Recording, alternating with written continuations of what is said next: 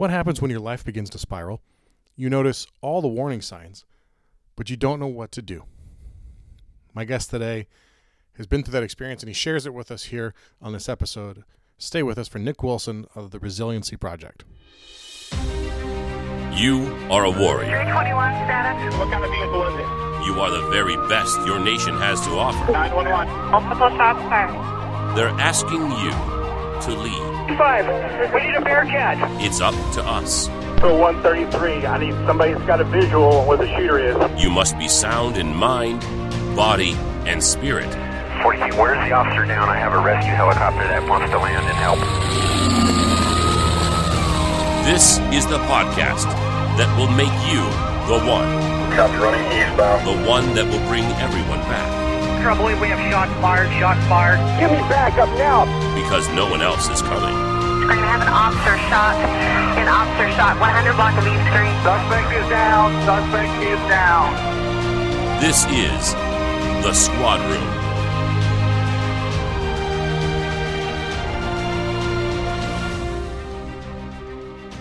Hello, everybody, and welcome to the Squad Room Podcast, where we learn to serve, strive, and succeed in our challenging careers. My name is Garrett Tesla. I'm an active duty sergeant for a sheriff's office in Southern California, and I'm on a mission to build a world where first responders wake up inspired, feel confident at work, and go home safe knowing they've spent their time in a worthy cause. We have a great episode for today, but before we get to our guest, I want to remind you that you can support the show and rock some cool gear by visiting our apparel line at aworthycauselife.com. And please check us out on Facebook or Instagram at A Worthy Cause Life. A couple ways to stay connected to this podcast, too, of course, to make sure you do get as much out of these episodes and as much value as you can. First off, uh, like our Facebook page and join our Facebook group of active and aspiring law enforcement professionals. Just search the Squad Room group on Facebook to join. And of course, follow me on Instagram at the Squad Room to keep up on the socials. If you're new to the show, thanks for joining us. If this is your first episode, please, I think you're going to, this is a great episode to be introduced to the show through. My guest today is Nick Wilson. Nick is the founder of the Resiliency Project. You can learn more about him on Instagram at the underscore resiliency project or on his website, theresiliencyproject.info. Nick does a great job of telling his story on the show and during the interview, so I'm not going to give it away here, but his story is terrifying and it's heartbreaking. It's also shocking. And I imagine that a lot of people, when they hear a story like this, their immediate reaction is to judge Nick and put distance between a situation like this and their own values and opinions. But if that's how you would normally approach a story about a cop who fell on hard times and began to self destruct, I want to encourage you to listen closely and seek ways of understanding what he went through. Because I think all of us can relate to this story in some way. And if we can relate to it, that means it could happen to us as well. So enjoy this interview with Nick Wilson of the Resiliency Project after this message. This episode is sponsored by Signature Coins. For months now, I've been looking for a way to say thank you to my guests and supporters. And after being involved in a major international incident recently, I was given quite a few challenge coins, and I was surprised at how much each of those meant to me. So I decided to make a squad room challenge coin to share with guests and supporters. I went searching for a company who could meet my high standards, but I was still nervous about making a purchase like this online. Most challenge coins you order these days are ordered online, produced in a factory far, far away, and tracking down someone in customer service can be, well, a challenge. And I'll admit that I'm kind of old school, and I prefer to look someone in the eye when I'm about to spend that much money. So I delayed on a decision on a vendor for a long time until I found Signature Coins out of Florida. Turns out some of the guys at Signature Coins actually listened to the show. And when I contacted them, we connected immediately on our shared purpose of honoring this profession that I love so much. Daniel, Trey, Jeff, and all the other guys at Signature immediately put me at ease with making such a big purchase, and they bent over backwards to make sure that the coin I wanted that was in my head came out as a reality that I'm now holding in my hand. Now, if you're like me and you haven't drawn anything since it involved a crayon, have no fear. Signature Coins has 30 graphic artists on staff right in their Orlando office to help, and they don't charge a single penny to get your artwork ready for production. That is a big difference from other companies that often charge an artwork fee, or maybe you have to hire an outside designer. Signature Coins does all the art for free with no obligation to buy. They also have inclusive pricing, meaning that you're not going to get hit with a hidden upcharge at checkout. a 100% guarantee on their craftsmanship, and free next day shipping in the U.S. And their customer service team is right there in Orlando. Their turnaround is quick, about two weeks, which is super fast for coins. And like I said, free next day shipping when your coins are ready to go out the door. I couldn't be happier with my coins, and I couldn't be happier that I got them from Signature Coins. If you're looking to make a challenge coin of your own, you can find out more about them at signaturecoins.com or email info at signaturecoins.com, and Jeff will hook you up with a quote. If you use the coupon code The Squad Room, you'll get $50 off your first order. Learn more at signaturecoins.com. Nick Wilson, welcome to the Squad Room. Thanks for being here, Nick. Thank you very much for having me. Very grateful to be on your show, Garrett. Oh, I mean, I'm excited to have you. We uh, we connected up through I'm not know sure how originally, but you and I had a phone conversation like a couple weeks ago, probably a little bit more than that, a couple weeks ago, and uh, you know, we talked for like 45 minutes, uh, and we had a nice, really great conversation. And I just knew that you were a guy. After that conversation, I knew you were a guy who I wanted to have on the show, and also a guy that was really out there in the parlance of my show, being the one, you know, and, and leading the way on a topic that is really, really important these days.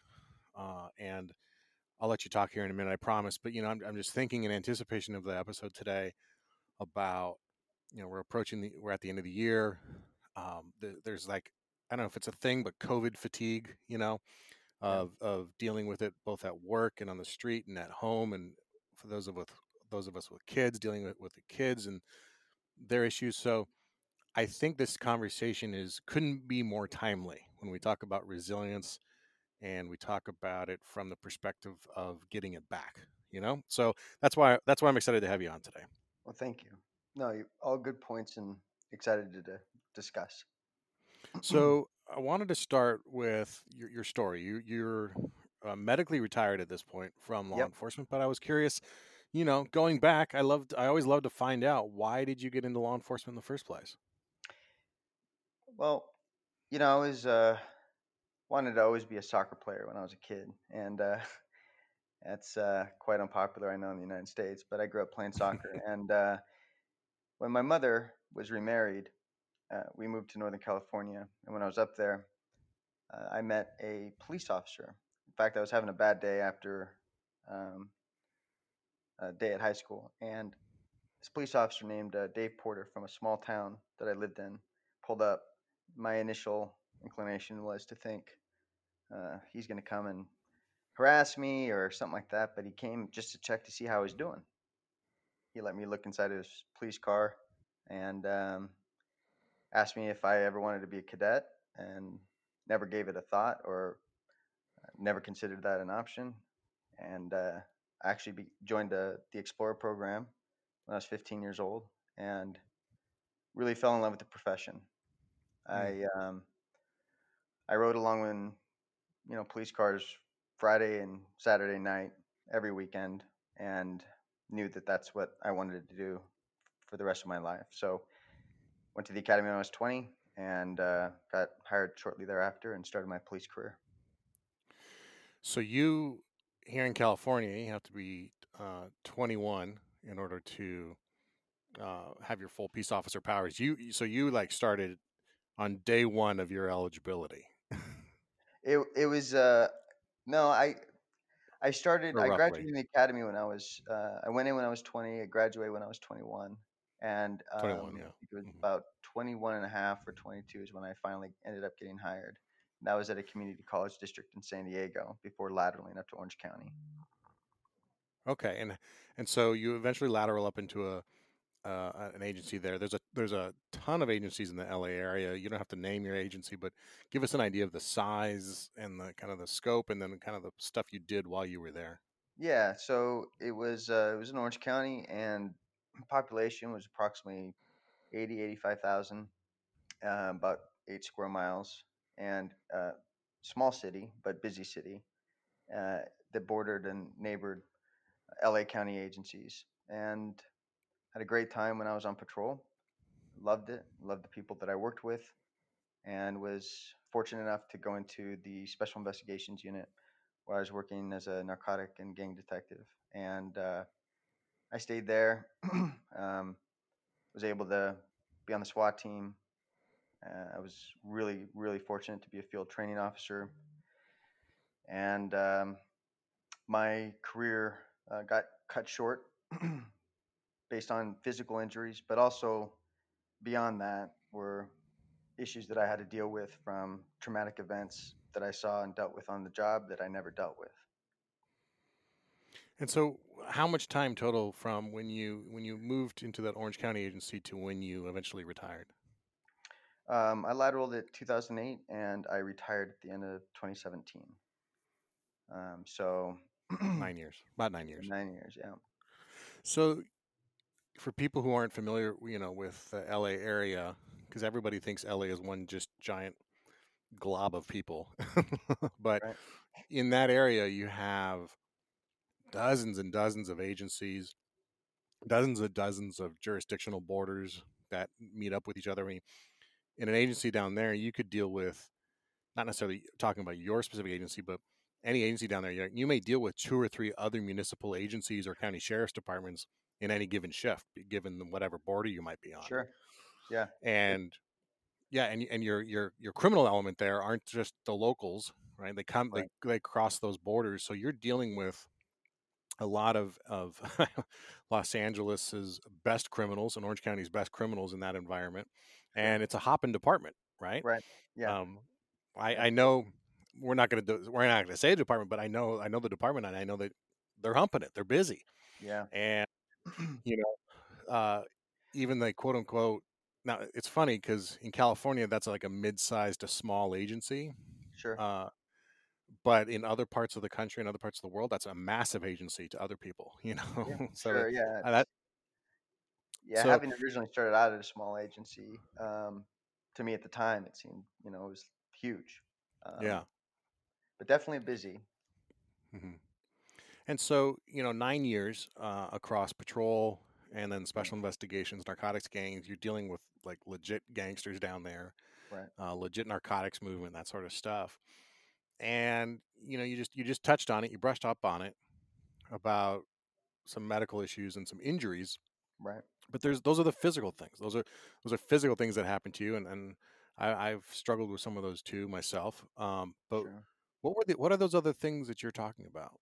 Yeah, so you know, when I started out uh, as a police officer or my career in law enforcement, I never considered or understood the psychological impacts, the impacts of trauma that can be sustained um, from a law, profession law enforcement, um, and that's by and large due to the culture.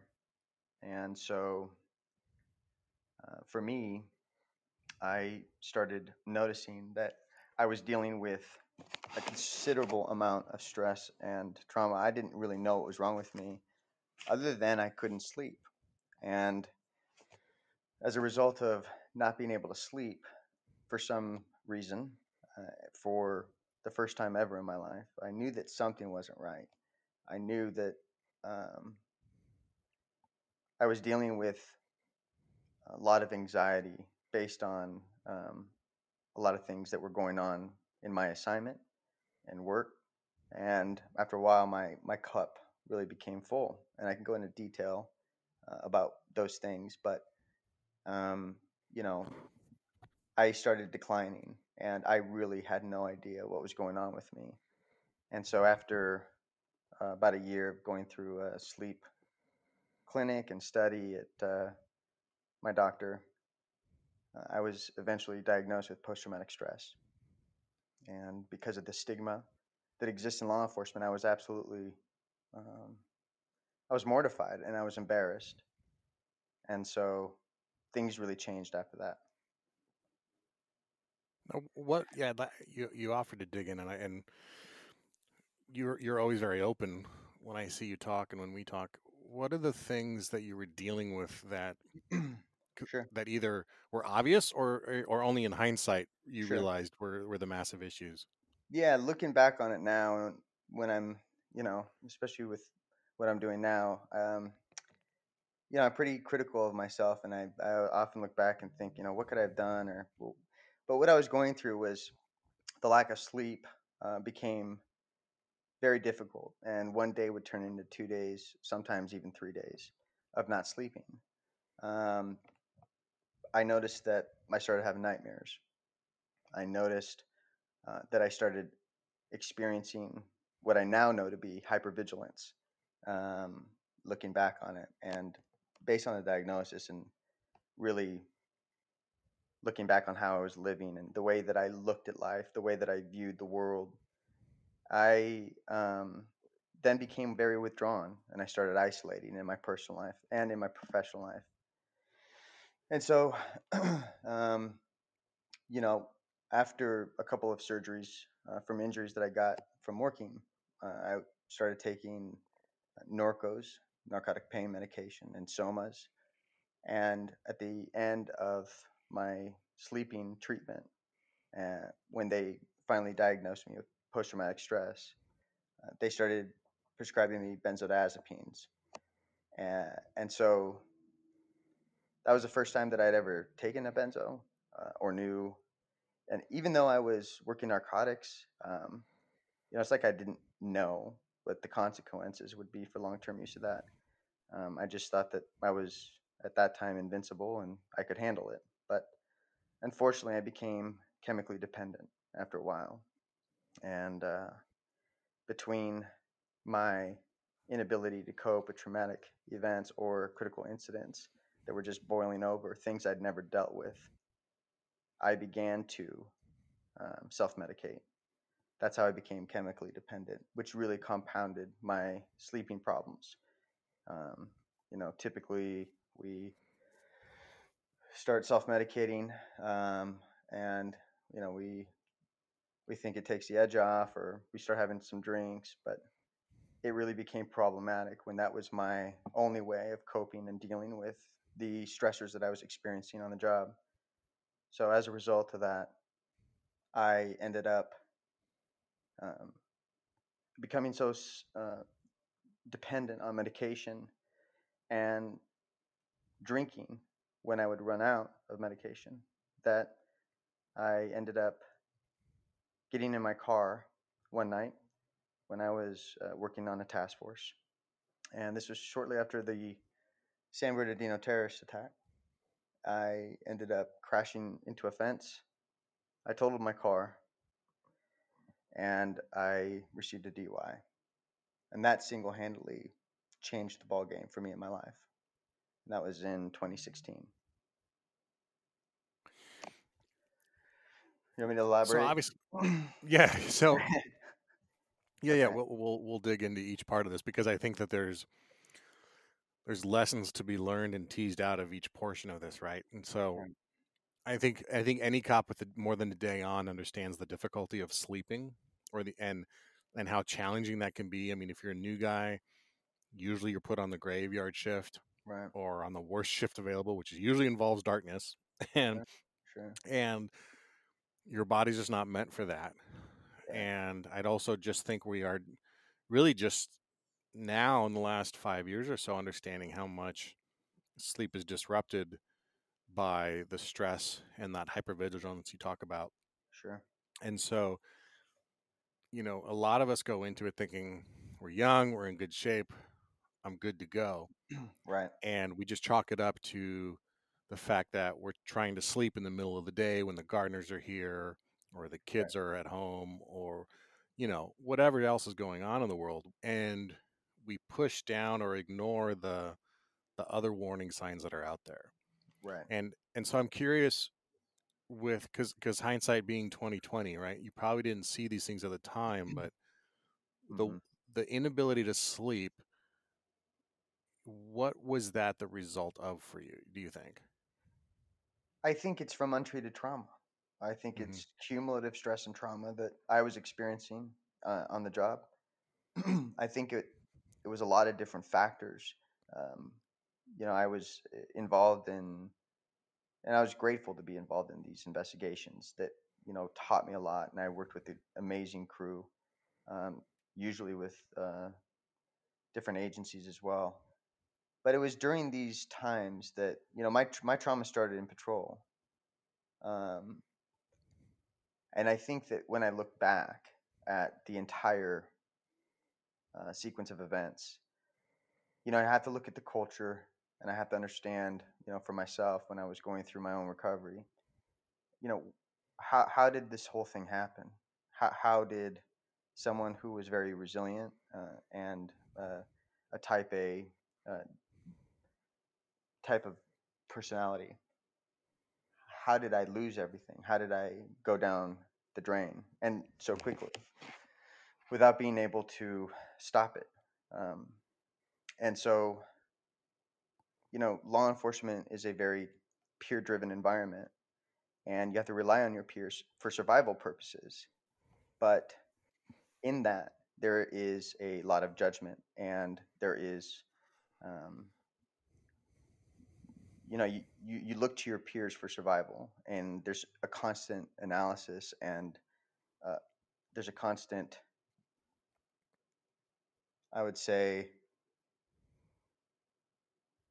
it's just a very judgmental environment and you're you're mm-hmm. constantly trying to prove to your peers through whether it's the academy or field training um, or getting into a special assignment you're constantly having to prove yourself and that's fun and that's part of the profession. However, it also creates this this environment where stigma is very real.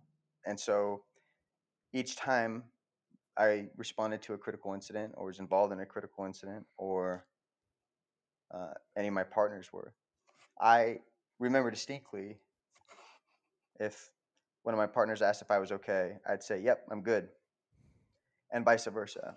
And I didn't realize until later, until later, how dangerous that is. Uh, because I think what happened with me was uh, I was going through a lot, and I constantly looked around me to see if anyone else was experiencing what I was experiencing. Mm-hmm. And because of the stigma, and for by by and large, we all kind of just look at our partners and say, "You know, yep, I'm good."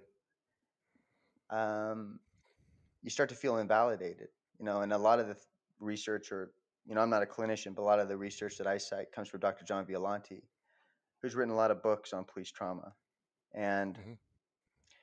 you know, one of the things I learned is that from the academy, the onset of things, uh, the law enforcement traditionally has had to create police officers that are um, feel invincible. They have to go into unknown scenarios and situations on a daily basis and go into them expecting a positive outcome.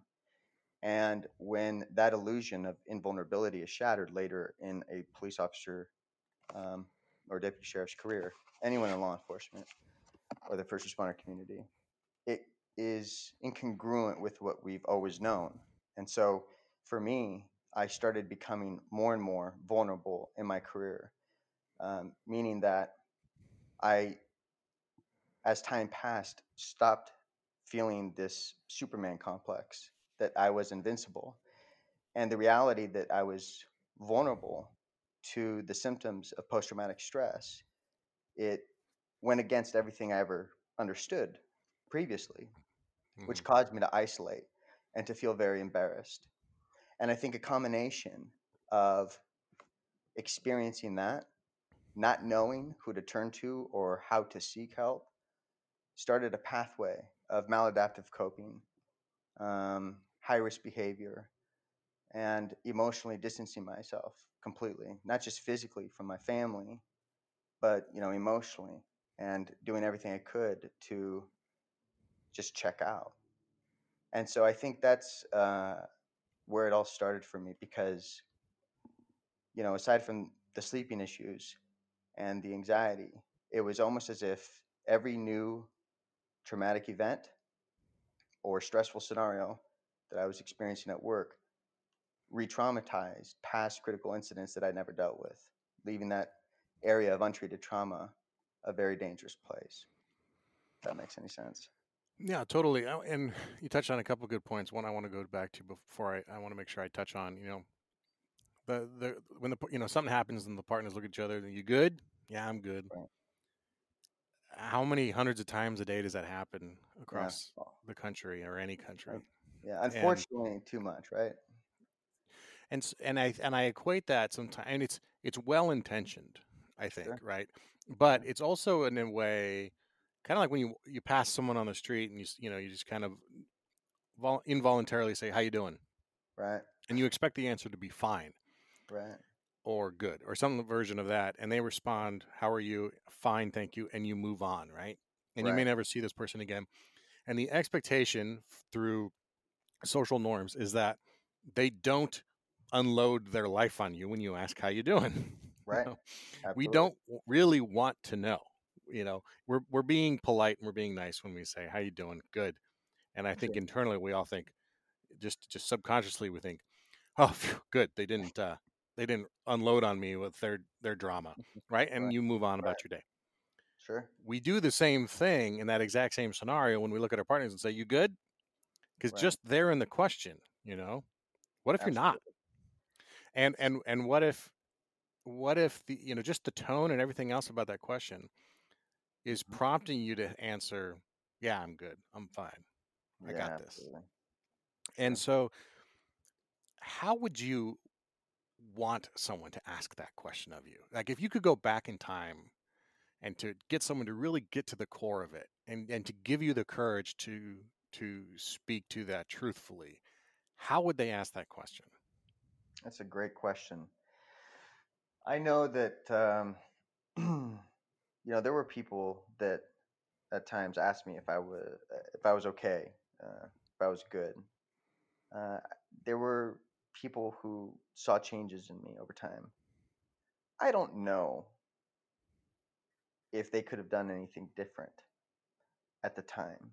I do know now that you know you if if I could go back in time and I saw someone who was struggling, I would do everything I, I could to pull them aside and say, you know, hey brother or sister, uh, how are you doing? What what are you feeling? What what what's going on with you? Um, I noticed some changes in you, and no judgment whatsoever. Just want to know how I can help, kind of thing. When you approach it and ask a question that's not just a yes or no. Um, Mhm. How are you feeling? I know that this becomes, you know, pe- people roll their eyes, but you know, uh, I think that the profession has become so incredibly difficult, and law enforcement officers, not just in California but across the country, are struggling and dealing with so much right now that it might be worth it to spend a little extra time checking on your partners. You know, I, I, um, it's kind of like what you were talking about. It's almost like an involuntary response, right? It's like muscle memory. Just, yep, fine, I'm good.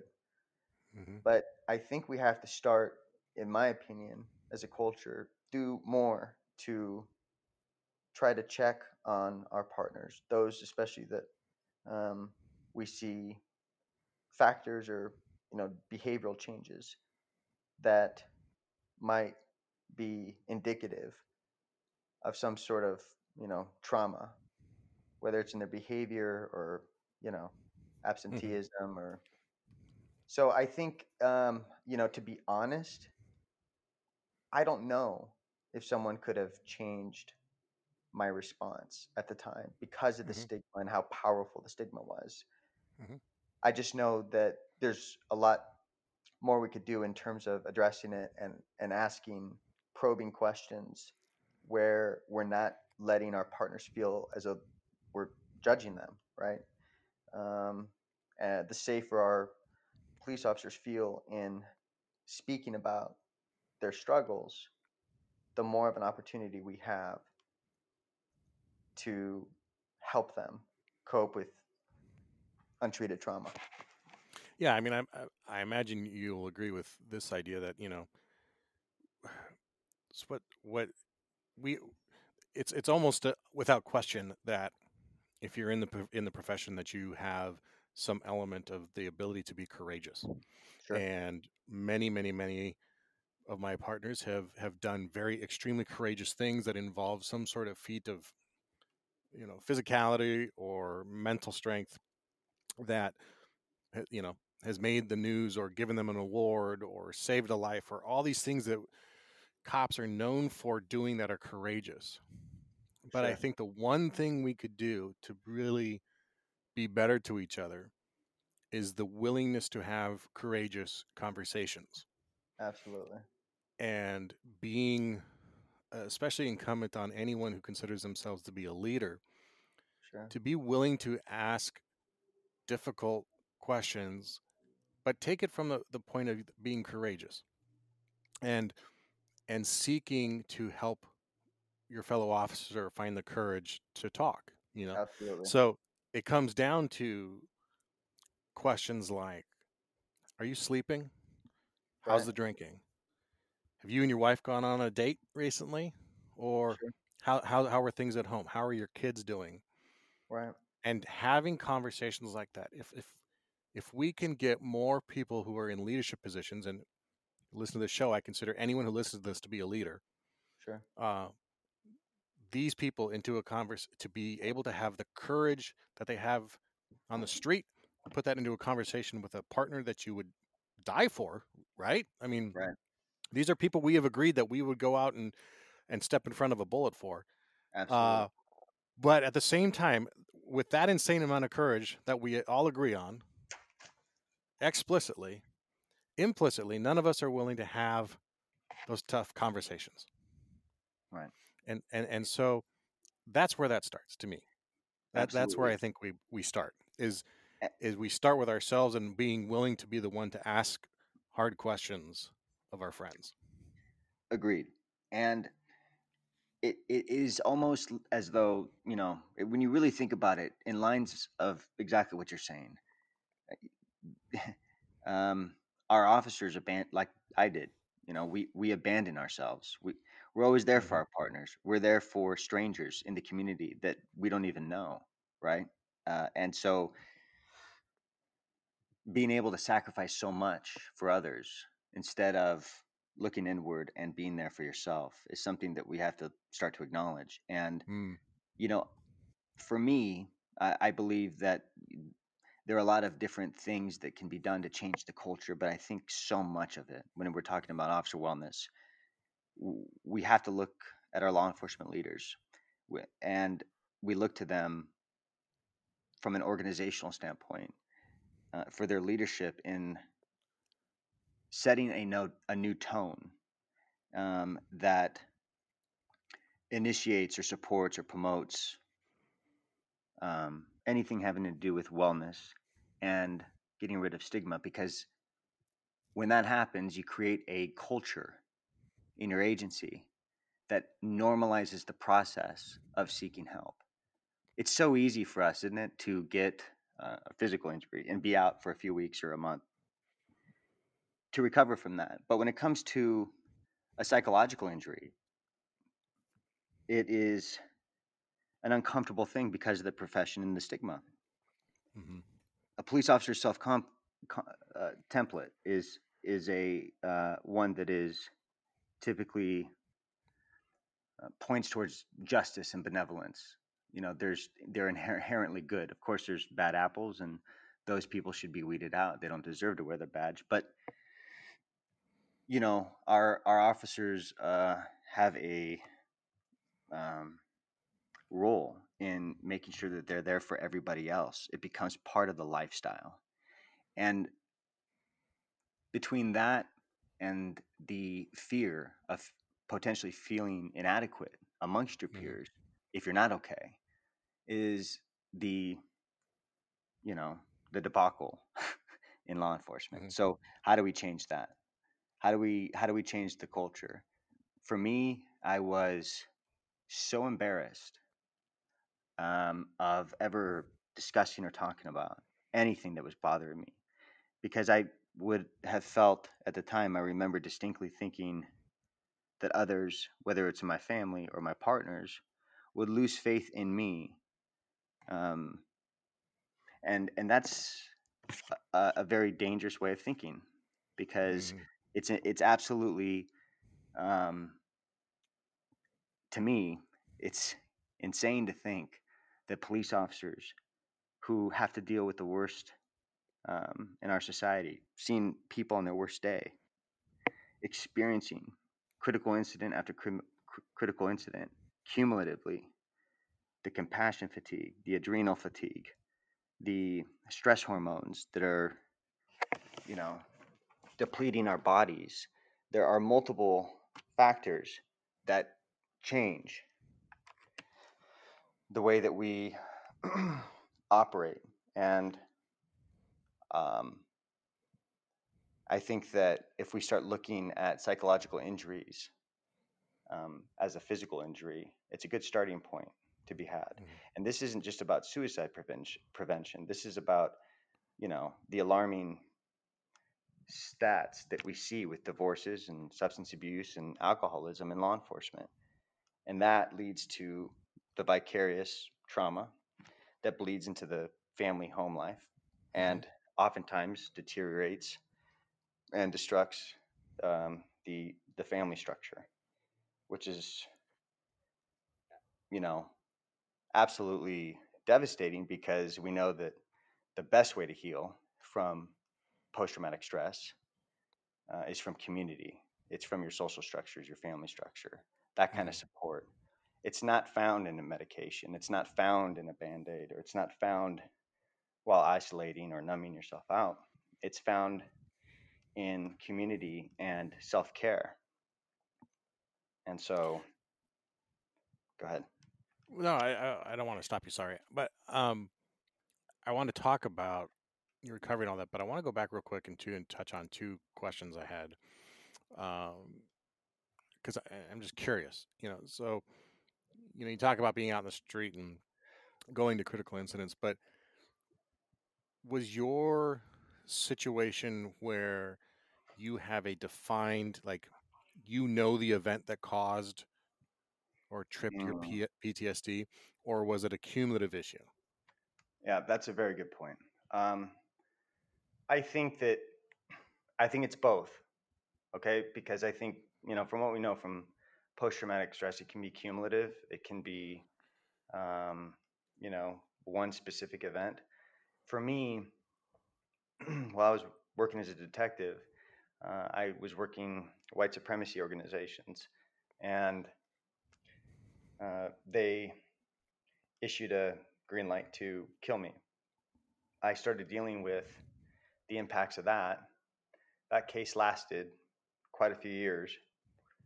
And so there was a constant feeling of hypervigilance, mm. constant mm. feeling of being in a threat zone from unknown, you know, circumstances. And that's a that prolonged exposure to hypervigilance coupled with a significant amount of traumatic events from my past that you know culminated after several years uh, i think after the threat that was my boiling point and that's when i became most self-destructive so had i caught it on earlier had i changed things earlier my the outcome of my life probably would have been different um, so it, you know, it's I always tell officers when I speak to them now, you know, there there is absolutely no shame in getting help. It, it, we, we're we're not we can't repeat our patterns as a law enforcement community as we have in our past. We have to create a new environment, in my opinion, if I may say so, to allow officers to feel safe in coming forward to get help and that mm-hmm. doing so is a sign of strength, not weakness, mm-hmm. not not whatsoever. And so, in fact, I I actually spoke to a, a gentleman a, a, few hours ago who went to treatment, um, both both for you know trauma and for chemical dependency. Was diagnosed with post traumatic stress, and is back at his agency and working. Uh, this is far more common than we might think. Of course, it has to do with agency culture, but uh, you know, just because you have a psychological injury doesn't mean it's the end. It's when we wait too long to get the help that we need. The more we wait, the, the more we lose. And um, you know, I retired on my my back, my arm um, from injuries that I sustained that um, you know affect me daily. But it was the psychological trauma, the untreated trauma that really changed the course of events for me in my life. And so I wish I would have done more to change it. I can just do as much as I can now to try to help change it for others. In ancient Rome, soldiers would step into battle to fight for the empire, but they also had bills to pay and family back home to support. Doesn't that sound familiar? Well, if soldiers performed well in battle, they would be paid in gold coins. If they performed with exceptional valor, they would be given an extra coin. Legend has it that this coin was often minted with the name and symbol of the legion in which they served, and that soldiers would hold on to these coins as proof of their bravery. This made their coins a prized possession. Throughout history, unique coins have been part of nearly every warrior tradition. There's a story from World War I in which an American pilot was held captive as a German POW and stripped of all of his personal identification. He escaped the POW camp but was detained by the French who thought he was a German spy. He carried with him a coin with a symbol that one of the French soldiers recognized as that of an American squadron. The coin saved his life.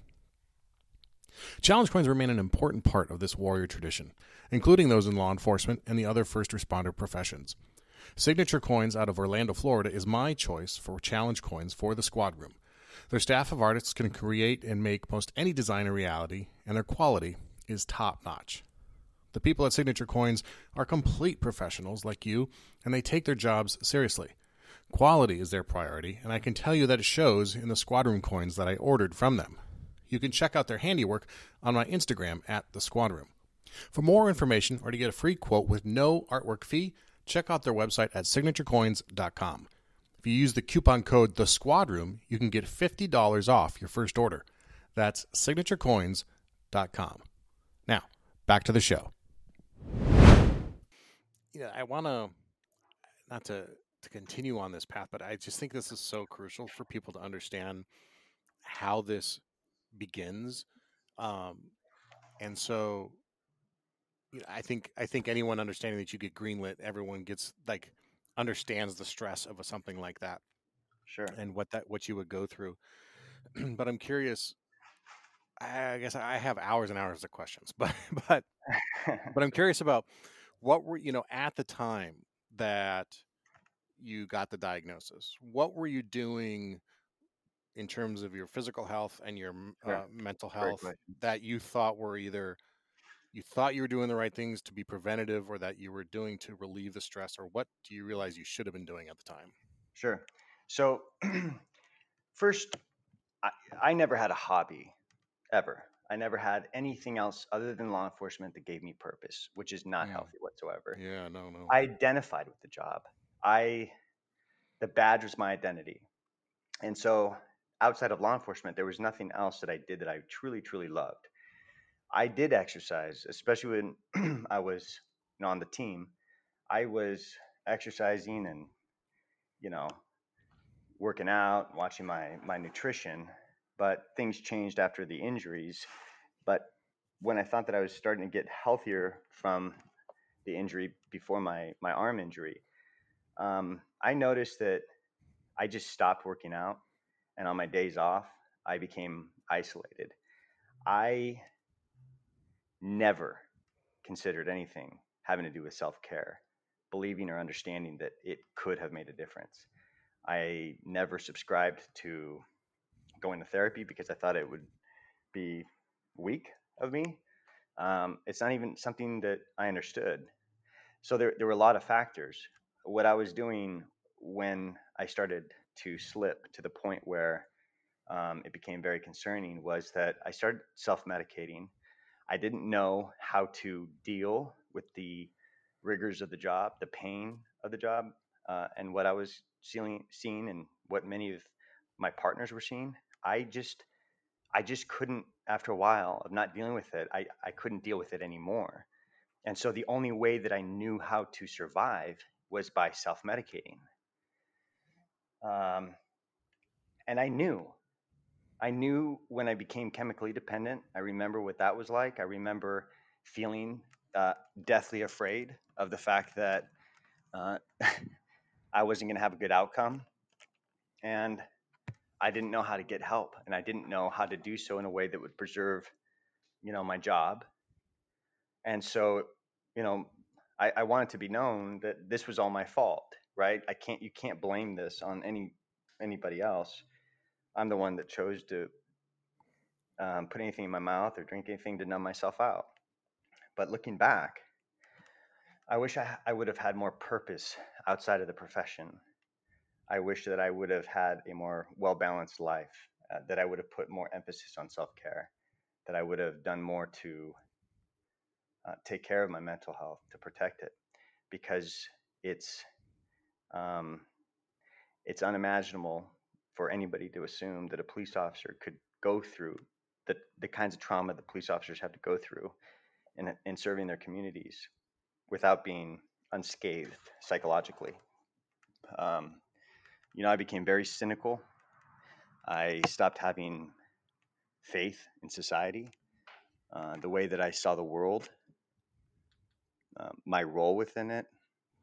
I didn't have long term goals that I really, really believed in at the time because I just was trying to live day by day. And so um, it's difficult to discuss because, uh, you know, I know that there are a lot of people out there right now that are hurting and don't know where to turn or, or how to get help.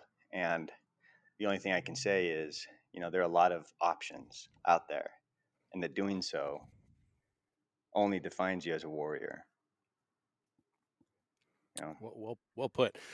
Um, so you you passed. It sounds like you you're you're you're self aware of the spiral you're in, right. but you don't know how to pull up on that yoke to you know right. to kind of level out, and so it's almost like you foresaw the implosion that eventually occurred, uh, literally into a fence when you totaled your car, right, and a DUI that resulted.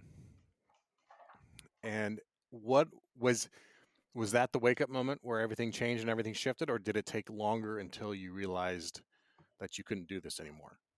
No, I knew. I knew the second it happened, and I've said it before. Um, you know, I I distinctly remember after the crash thinking to myself, um, it, my my first thought was, you know, not to thank God that I I'm still alive or uninjured. It wasn't to thank God that I didn't hurt anybody. The, my first thought was everyone's gonna know, it's it's over, mm. and that's powerful because the stigma of in law enforcement is is so strong. Uh, it might not be, you know, experienced by everybody, but by and large, stigma is very prevalent. I so I knew from that point forward, especially because I had my son at the time, um, who was born and at home, uh, meaning he wasn't with me, but you know he had come into the world, and I needed to be the best father I could be. I knew I needed to get help. I just didn't know what that meant, and it was scary as hell uh, because there was an intervention at my home by some friends, colleagues, and family members at the time. And I uh, I went into treatment um, a few weeks after the crash, and it took a lot of different factors, but the strongest one I could say was the sergeant, who was the arresting sergeant that night, um, pulled me aside. I was completely broken down and apologizing for crashing and putting uh, his officers in a position to arrest me. I was ashamed of myself.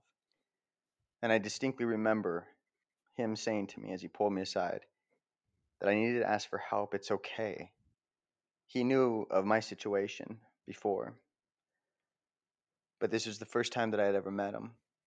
And it was in that context of a sergeant who was very distinguished in his career telling me that it was okay to get help. And so it made it a lot easier and acceptable for me a couple weeks later during the intervention for me to say yes. And his name is Chuck Dominguez. And grateful that just um, a few years later, you know, he is on my board for the Resiliency Project. And um, so for me, um, I feel like I watched myself spiral, was lying to myself, telling me that I was going to be okay and would get through it. But it was an excuse, and it took a lot of loss for me to be able to start a pathway or a journey of healing. And that happened. That happened after the DUI, and um, I shortly uh, after the uh, intervention that night, I went into treatment. It took seven days to detox off of everything, and I spent 30 days there in inpatient, which is where I met a bunch of other police officers who were also in inpatient treatment with me from different agencies. That was the first time I ever thought, wow, I'm not alone. this is a little bit more common than I thought. And after that, I went to a trauma rec- retreat called WCPR up in Northern California, which changed my life. Um, so there's a lot in that. To, Yeah, there's, uh, um, and the, the the West West was it West Coast Post Trauma Retreat? Is that what it is? Right. yeah, West, Which- yeah, WCPR West Coast Post Trauma Retreat. Post Trauma Retreat, which is run by Joel Fay. Uh, It is, or par- partially run by Joel Fay, who was, who was a guest, one of my first guests actually on this show. Yeah, he's a great Uh, guy. He is, and a great guy, great leader, uh, police psychologist, former police officer himself. Right. Um, you know, I'm, I, I'm when I hear your story, and you know, really there are many similar stories out there. Like you said, you went into rehab and realized that you weren't the only one there. Sure. I think the first, you know, there's a saying that uh, if you find yourself deep in a hole, the first thing you got to do is to stop digging Right.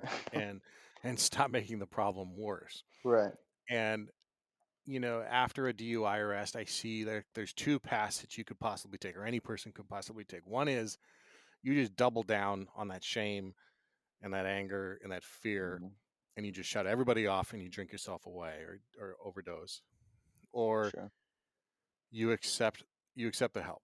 But in order Sure. to accept the help, you have to stop the digging, and you have to take uh, uh, at least some sort of self assessment. What was the first? What was the first thing you did to stop digging? Well, it came down to my son. You know, my son Mm. was just uh, he's a year and a half, two, uh, about a year, year and a half, uh, and he was my reason for living. He was my reason for everything, and so I put him at the focal point of everything that I did. Um, because I didn't want to have the kind of father that I had growing up. I didn't want to be an absentee father. I didn't want to be checked out. When he came into the world, I, you know, I, I was, I had, had depleted so much, I'd deteriorated so much. I, I wasn't even responsive for um, lots of, you know, times during the first year of his life. And mm. so, you know, I just, for me, I just, I was tired of suffering there's just a lot of pain and suffering in the law enforcement profession with varying degrees. You know, people work at different places and, you know, there's different environments, but by and large, being in law enforcement is a very difficult profession. It's inherently, you know, one of the most difficult jobs on the planet. And, and so I had to find my reason, my purpose. And, and it, for me, it was my son. Uh, For others, you know, I, I've heard tons of amazing stories of recovery and resilience and you know the fortitude that it takes to start a path of healing and you know when you can find purpose for changing and living it can change the ball game and i think that it took a lot during my recovery and understanding how to implement and practice self-care i know it sounds crazy but to understand mindfulness um, mindfulness meditation, all of these different things that have helped me. Um, you know, I, I don't I don't live in the same way that I used to, and it, I always tell people as well. You know, we can't think of healing um, by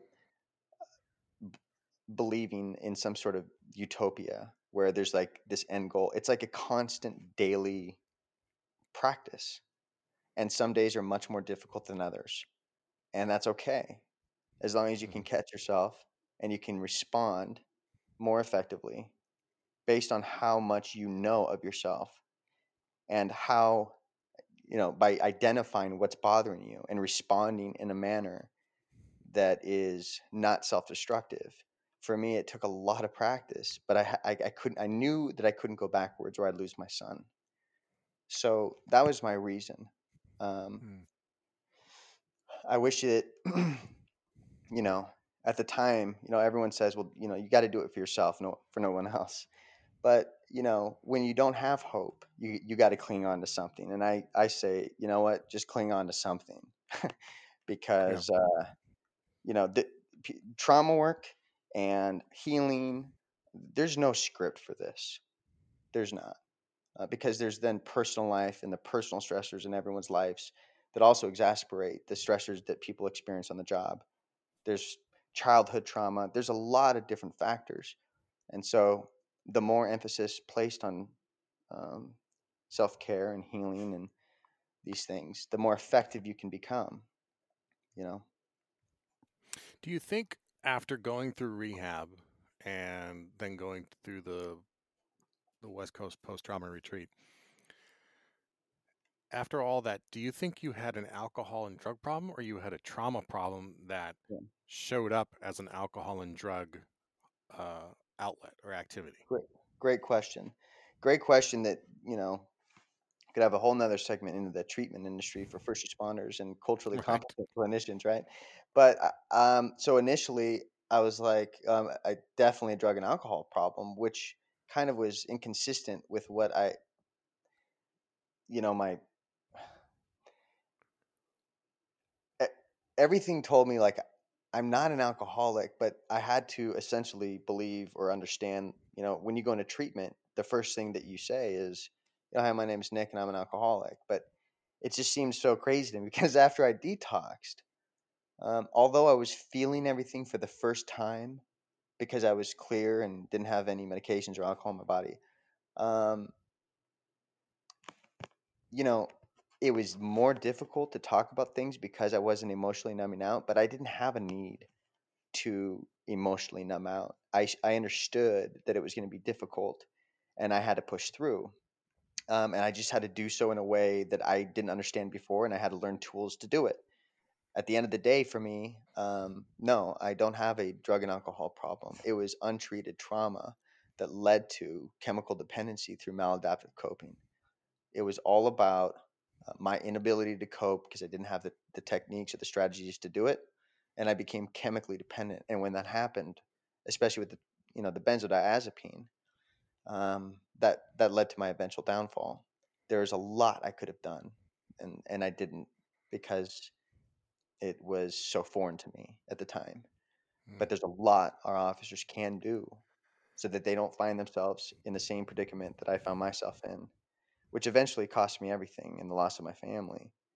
Um, you know, at the time, my my wife she asked for divorce and left with my son, and so I had to rebuild my whole life, and um, I put my son first, and I had to think that way every single day. And every day that I did, although it was difficult, um, I started cl- seeing more clearly, and you know, here we are now on the your awesome podcast. so I never thought I'd be here or, you know, teaching or having awesome colleagues that I work with every day. But um, there is hope. Oh, yeah, absolutely. There's hope, and and and so let's talk about that. You've you now have started as part of your mission and part of your own recovery, the Resiliency Project. Yeah. And pe- people can learn more about that at the resiliencyproject.info. Um, but talk about what your mission is now and also what you're teaching other people to do that you're using to be successful in the aftermath of it. Sure. Um, and thank you for asking. So, the Resiliency Project is a nonprofit organization, and our our mission is to end the silent suffering of our nation's first responders and provide peer support and funding for treatment, whether it's recovery or psychological services, um, in an effort to treat post traumatic stress, build resilience, and, and end suicide uh, of our first responders. So for us, um, you know, we we take peer support calls um, when first responders go through the website in the event that they don't feel comfortable going to their own agency or utilizing their own agency's peer support, or maybe they don't have one. And so we have um, peer supporters on our team uh, that are awesome. And we also, um, I teach a, a wellness course for Post, and that's a peer driven course that um, I just started and actually being hosted at uh, the Chino Police Department. Uh, the next three classes, uh, we just had a couple there, and uh, this is about stigma. This is about leadership in law enforcement, uh, how to change the culture. Um, from a psychoeducational standpoint, how to understand the symptoms and signs of PTSD, or PTSI, as I like to say, because it is a psychological injury. And um, the more we can inspire officers to start speaking from line level to command staff, the more of an opportunity that we have to change the culture uh, because it goes against everything that we've ever done before, right? We, we just typically say nothing and everything is all good. And these are principles that I've adhered to that I learned at, at WCPR. Um, that's where my true healing journey began. And so being fortunate to have been a, a, you know former law enforcement officer and having the experiences that I've had, um, I'm grateful in that I've been able to connect with officers during the class who have had same the same experiences that I've had or have struggled in any capacity, and they know that when they're in the class that they're safe and that there's no judgment and that it Mm-hmm. is peer driven and um, you know the point of it is to get people talking and to see things from a different perspective and i think that that is different from a different type of instructor um, and so i'm grateful for that it um, i'm grateful to be able to connect with you know it's not just dis- it's dispatchers it's correctional officers it's um, line level all the way up to you know chiefs and sheriffs and so I see a lot of change in the culture happening, and that is more inspiring than ever. And there's a lot of work to be done. However, I do see change happening uh, incrementally. And I just hope that, uh, especially with everything going on now, that the rest of the country can start to um, follow suit. Unfortunately, there are a lot of agencies and pockets of the country that are very, very far behind in terms of wellness. And I've heard you know, very difficult things that have. Mhm. Uh, Oh yeah. I wish I Oh, didn't yeah. hear.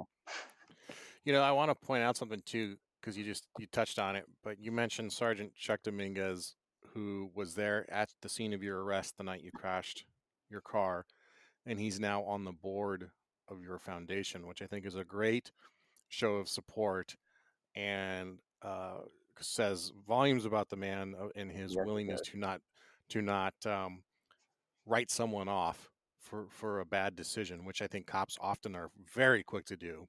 You Right. know, we we write off the criminals and that's okay, but we often write off our own at times. Absolutely. But on top of the fact that you had Sergeant Dominguez involved here, you mentioned that Chino, the Chino Police Department here in California, um, is hosting the class and has hosted the class. And explain why that's cool. well, that's cool because that's the that's the agency that arrested me, and Yeah. um, and the fact that they would, you know, as you're saying these things and speaking, I'm, I, I, it chokes me up even now, which I feel comfortable saying because I get very emotional in the class, especially when I'm telling my story.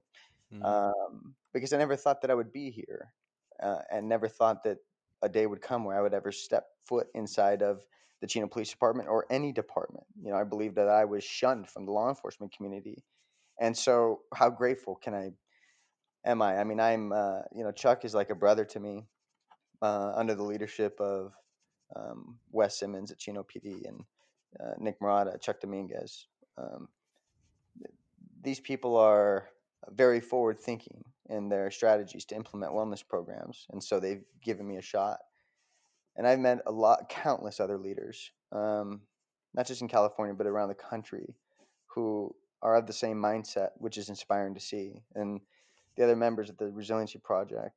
Um, you know, Jeff and Adam Grugel, just awesome police officers. Um, you know, Chuck Dominguez, uh, Jaime, uh, who I don't want to say his last name because he, he works UC operations and human trafficking uh, task force. Um, Jeremy Cross, um, our admin team, who are either first responders themselves or spouses of law enforcement. These people are so dedicated, and um, I'm blessed to have a team of colleagues who are absolutely selfless and believe, understand the impacts of trauma that our law enforcement officers go through and are non-judgmental. And I credit so much of this to my brother Chuck and uh, everyone else who's been on the team to help because I would not be here if it, not, if it were not for any of them. So, uh,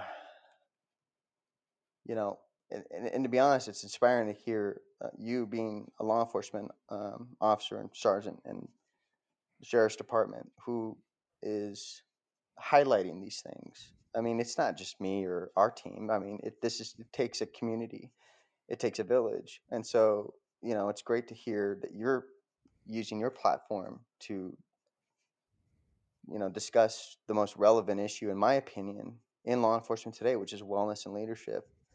You know how, how do we change our culture? Because things do have to change. Yeah I, I, I couldn't agree more and it just goes right to what i was saying at the beginning of our talk here where you know this has been a hell of a year for everybody. And sure. You it just it's either exacerbated an existing problem for many people or it's presented an entirely new problem people never expected that they ha- would have to deal with 100%. And so yeah, every person who's wearing a badge right now has gone through some significant events this year. Not necessarily sure. traumatic, but I would I'm willing to bet if you've been in the job and you've done your shifts that you've experienced traumatic things and you may have processed them well, you may not have. But everything else is compounded in this year. And I feel it too. And I get emails all the time from people who feel it too. And yeah. if we don't t- put light on it, if we don't put sunlight on it, we're never going to fix it. Right. Exactly. And and not only are we never going to fix it, I'm never going to solve it for myself or anybody else. And and the the mission I'm on is to is to make sure that we each have all the information we possibly can to be as successful as we possibly can. Absolutely. And I get to benefit from talking to people like you who you know every conversation we've had I, I i've left inspired by your willingness to be completely open and vulnerable and then not only not only open to the what you've experienced and and but then turning around and helping the next person uh, wow. through the resiliency project and i think i think that's what's missing so often in these stories we hear someone who's done something uh they, you know they screwed up but they're on the mend but how mm. can we how can we 10x the result in that and we do that by telling the story and we do that by going out there like you are and and teaching the classes and i think it's just an awesome show of respect from chino pd that they have you and they're hosting the classes that they are. So you know i want people to, to learn more about you nick and learn about your project. Where can people go to learn more about about you? Yeah absolutely. They can go to the resiliencyproject.info um, we're going to be coming out with a awesome new website here in the next couple of weeks. But people can go there there to uh, request support or see what we're about, and um, they can also go to our Instagram, which is um, at the uh, let's see what, what is it uh, the underscore resiliency project, and um, check us out there. I, I I told you that I never had a uh, a hobby or a passion. And part of my self care work uh, sometimes uh, is to, I learned how to make videos. And initially, I started making videos when my, my family left about my son because I missed him. And I decided that I was going to start a, an Instagram before I even started the Resiliency Project as a, as a nonprofit. I'm making videos about mental health and law enforcement issues uh, and so those are the videos that I make just on my phone that we put on the Instagram profile that people can check out. And uh, we're always here 24 7 to help our first responders with anything that they need. So that's fantastic. And we'll put uh, links in the show notes, of course, for this too, so people can go to the squadroom.net and uh, find your information. We'll have it there. Thank. Nick, thanks for your time. Thanks for being on the sh- your being on the show and, and just your honesty and and your willingness to step out there. I talk on this show often, if not all the time, about the importance of being the one, you know, and how how it's incumbent on all of us in our own lives, wherever we are, to be the one, the one that people look to, the one that leads in front, the one that shows the way, the one that sets the example. And I just think you're a fantastic uh, uh, example of someone who's out there being the one. So thanks for being with Well, us. well, thank you for that, and likewise, that that goes both ways, and because you know you're creating a, a platform for these discussions that are invaluable to be had, and for it just to reach one person out there, hopefully, um, you know, you're, you're you're providing that that avenue. So thank you for your leadership and all that you're doing to add value to this conversation. It's my honor. All right, thanks for listening to this episode with Nick Wilson. If you want to know how you can support the show, there's a few ways you can do that. If you like what you heard today and if you got something out of this conversation, please consider leaving a review on the podcast player of your choice. Please also leave a comment with your review too. It helps us make this show better. Second, share this episode or any episode you have that you enjoy with a loved one or someone who needs to hear these things. You can share your episodes, your favorite episodes, right from our webpage at thesquadroom.net and from most podcast players. Also, there are some great companies who support the podcast and support you as well. Go to the squadroom.net forward slash support to see exclusive deals from Signature Coins, Hard to Kill Fitness, Onnit, Ranger Up, Hardhead Veterans, and Audible. And of course, join our Facebook group and follow me on Instagram at the Squad Room. Special thanks to our sponsor for today's episode, Signature Coins. If you're looking for a challenge coin for your agency or specialty unit, check them out at signaturecoins.com and use the coupon code the Squad Room, all one word, for $50 off. That's where I went for my kilt coins, and they turned out fantastic. If you're shopping at Ranger Up or RangerUp.com, don't forget to use the coupon code the Squad Room to get 10% off your order. And if you're looking for the best fitting ballistic helmets that exceed NIJ standards and won't break the bank, check out hardheadveterans.com and use the coupon code SQUADROOM to get $20 off your helmet. To keep up to date uh, on our mailing list or to keep up to date on shows, join our mailing list. You can do that by going to our website at thesquadroom.net and there's going to be a lot of stuff coming in 2021. This will be the last episode uh, for the year. We're taking a little break uh, going into the holidays and New Year, and we're coming back stronger and bigger and faster than ever. So stick fo- uh, look uh, stick with us to be looking forward to some amazing things we have planned for 2021. All right, everybody, stay safe out there. Take your time, watch your calls, watch each other's back, take care of each other and stay safe. Okay, until next time, take care of each other and stay safe.